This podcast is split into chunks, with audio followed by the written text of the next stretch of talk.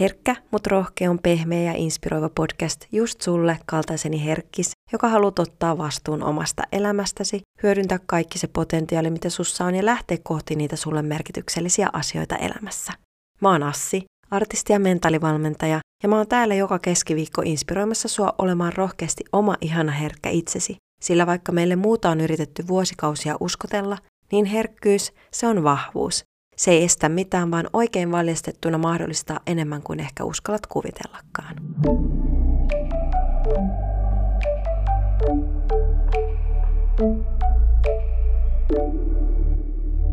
Moikka ja ihanaa, että just sä olet paikalla täällä tänään. Tämän päivän aiheena meillä on jännitys ja se onkin ihan mun ykkös aiheita, koska siitä mä tiedän yksinkertaisesti kaikkein eniten.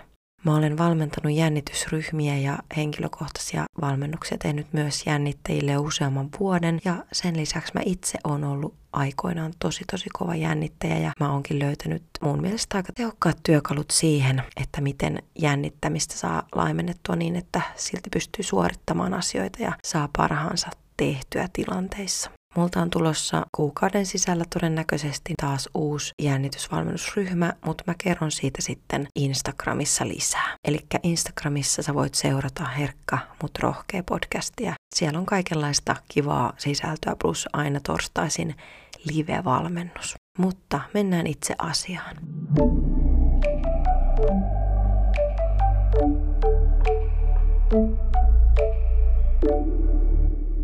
Jännityshän on täysin normaali tunnereaktio sellaisissa tilanteissa, mitkä me koetaan itsellemme haastavina. Jännityksen tarkoitus on virittää meidät johonkin merkitykselliseen. Alkuperäisesti hän se liittyy alkukantaisiin tarpeisiin pärjätä ja tulla hyväksytyksi, koska se, että me tullaan hyväksytyksi on ollut elämisen kannalta yksi tärkeimpiä juttuja. Me ei oltaisi pärjätty yksin. Ihminen pelkää tästä syystä hylätyksi torjutuksi tulemista syvällä sisimmässään.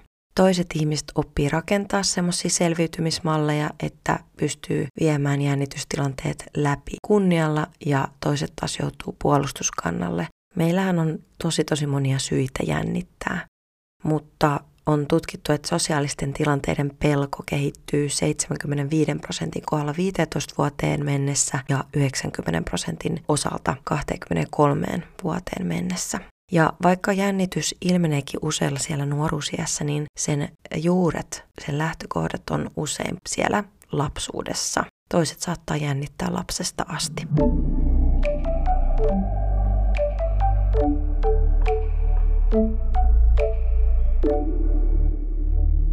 Jännityksestä ei kuulu eikä voi vapautua täysin, mutta siitä, että me jännitetään sitä itse jännittämistä, niin siitä me voidaan vapautua oppimalla rauhoittumaan, jäsentämään ja sietämään erilaisia vireystiloja.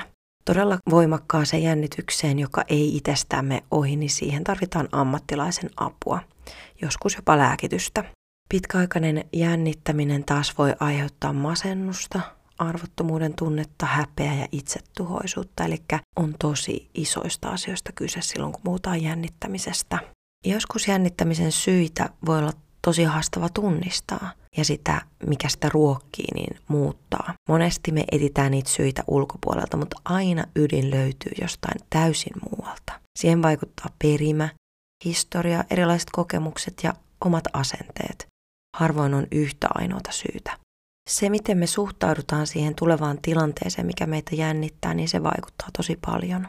Ollaanko me innostuneita ja uteliaita, jolloin vireystila tuntuu mukavalta ja toivottavalta, vai koetaanko me se tilanne uhkana, jolloin meillä on edessä ylivireys ja epämiellyttävä olo ja pelko. Ihmisille on luonnollista sellainen ää, mukavuuden tavoittelu ja luonnollista myös yrittää välttää uhkaavia asioita. Ja sehän nyt on ollut aikoinaan myöskin hengissä pysymisen edellytys. Mutta vaikka aika on eri, niin meidän elimistö edelleen reagoi samoin. Eli aivot ei tiedä, onko se pelko todellinen vai kuviteltu.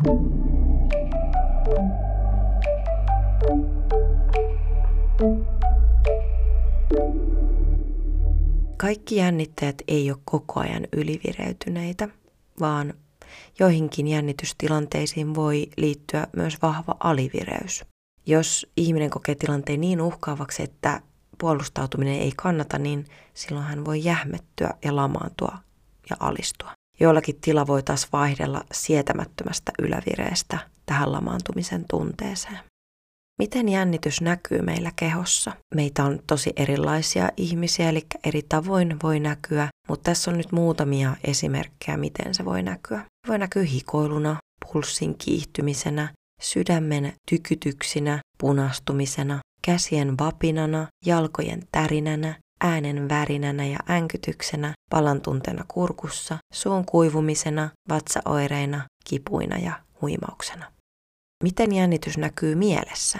Se voi näkyä haluna paeta, ahdistuneisuutena, huomion kiinnittymisenä itseen, keskittymiskyvyn ja muistin heikentymisenä, katastrofiajatuksina, kielteisinä mielikuvina, pelkona siitä, mitä muut ajattelee, pelkona siitä, että, mit, että entä jos muut katsoo, virheiden pelkona ja häpeänä.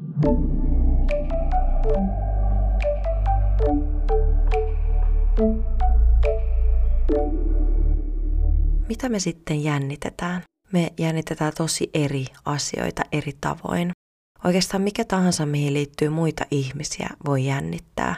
Jopa muiden ihmisten ajattelu voi jännittää.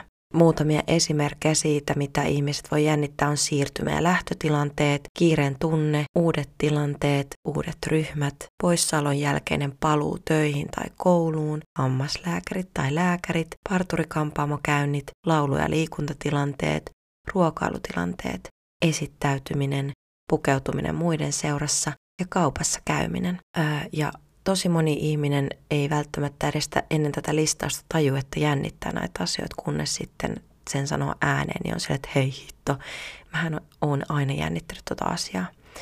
Mä itse allekirjoitan joka ikisen näistä, että mä jännitän joka ikistä näistä edelleen, mutta mä oon vaan oppinut elämään sen kanssa ja tavallaan laimentaa sitä tunnetta, että se ei vaikuta siihen mun fiilikseen. Tämän lisäksi myös keskipisteenä oleminen, tilanteet, joissa on paljon ihmisiä, oppitunnella vastaaminen, ryhmätyöt, koetilanteet, vieralla kielellä puhuminen, oman vuoron odottaminen, ääneen lukeminen, puhelimella soittaminen, erilaiset juhlat ja uudet ihmiset ja niin edelleen ja niin edelleen myös aiheuttavat ihmisissä jännitystä.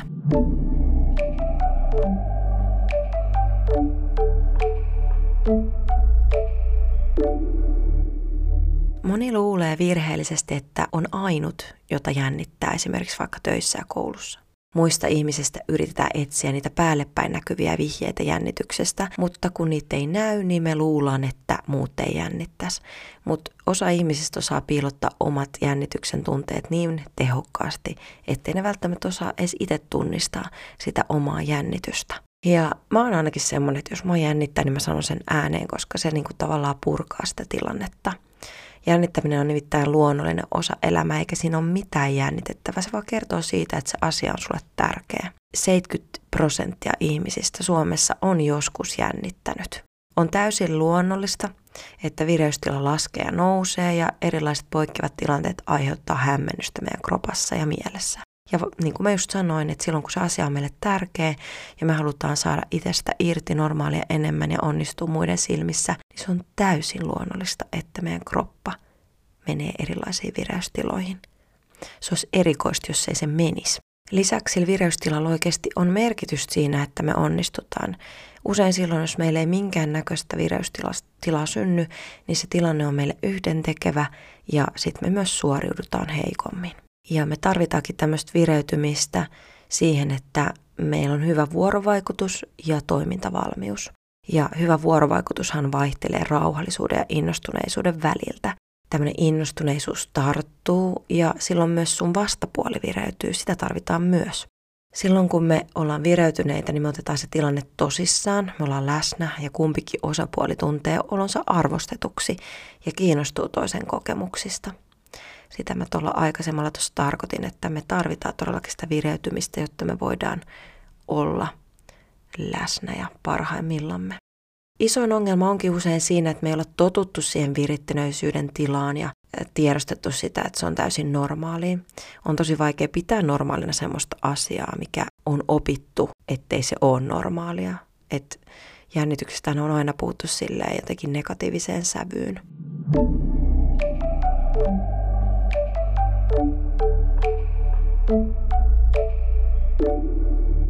Ja tosiaan virittäytymisessä ja virittäytyneessä tilassa tärkeää on se läsnäolo mitä se läsnäolo on, niin se on kykyä olla läsnä tässä tilanteessa. Ja sehän on meille tosi vaikeaa aika monellekin. Ja miksi se on niin vaikeaa, niin johtuu siitä, että meillä jokaisella on sisällä niin sanotusti semmoinen sisäinen ajattelija, eli meillä on semmoinen sisäinen keskustelu käynnissä jatkuvasti. Ja silloin kun me halutaan vaikuttaa meidän tunnetiloihin ja siihen fiilikseen, missä me ollaan, niin ensimmäinen askel olisi huomioida toi sisäinen ajattelija ja ymmärtää, että se ei ole sama asia kuin sinä. Se on osa sua, mutta se et ole sinä. Sun ajatukset ei ole totta. Kun sä alat tarkkaile sun omaa ajattelua, niin sä huomaat, että sä ja sun ajattelu on kaksi täysin eri asiaa. On tosi yleistä, että sen sun oman ajattelun säätely on vaikeeta. Se tarkoittaa, että sisäinen ajattelija on vallassa ja se saattaa aiheuttaa lisääntyvää kärsimystä psykologisesti, koska se on tosi harvoin hiljaa. Se vaan murehtii ja kritisoi sua. Ja läsnäolon ensimmäinen vaihe onkin erkaantua tuosta sisäisestä ajattelijasta. Just se, että sun ajatukset ei ole totta, ne vaan tarkoittaa sitä, että sulla on sillä hetkellä niitä kyseisiä ajatuksia. Sä olet ihminen, joka ajattelee näitä ajatuksia, sä et ole ne ajatukset. Ja mitä nopeammin sä pystyt sisäistämään eron sun ja sun sisäisen ajattelijan välillä, niin sitä helpompaa sun on olla läsnä. Ja sitä helpompaa on olla näissä tämmöisissä vaikeissa tilanteissa mieli ei pysty keskittyä moniin asioihin yhtä aikaa ja se, mihin sä keskityt, lisääntyy. Siitä me ollaan puhuttu jo aikaisemmin. Joten jos sä keskityt esimerkiksi sun hengittämisen seuraamiseen, niin muut asiat jää silloin taka-alalle. Mä annankin sulle nyt semmoisen neuvon, että aloitat hengittämisen harjoittelun tekemällä muutamia syvähengityksiä päivässä. Ja jos sä huomaat sisäisen ajattelijan höpötykset, niin pysähdyt hetkeksi ja vedät muutaman kerran syvää henkeä nenän kautta sisään ja suun kautta ulos. Kaikki asiat nimittäin tapahtuu nykyhetkessä, niin pyri pysymään siinä. Me jatketaan jännitykseen liittyviä harjoituksia torstaina tuolla IGn puolella.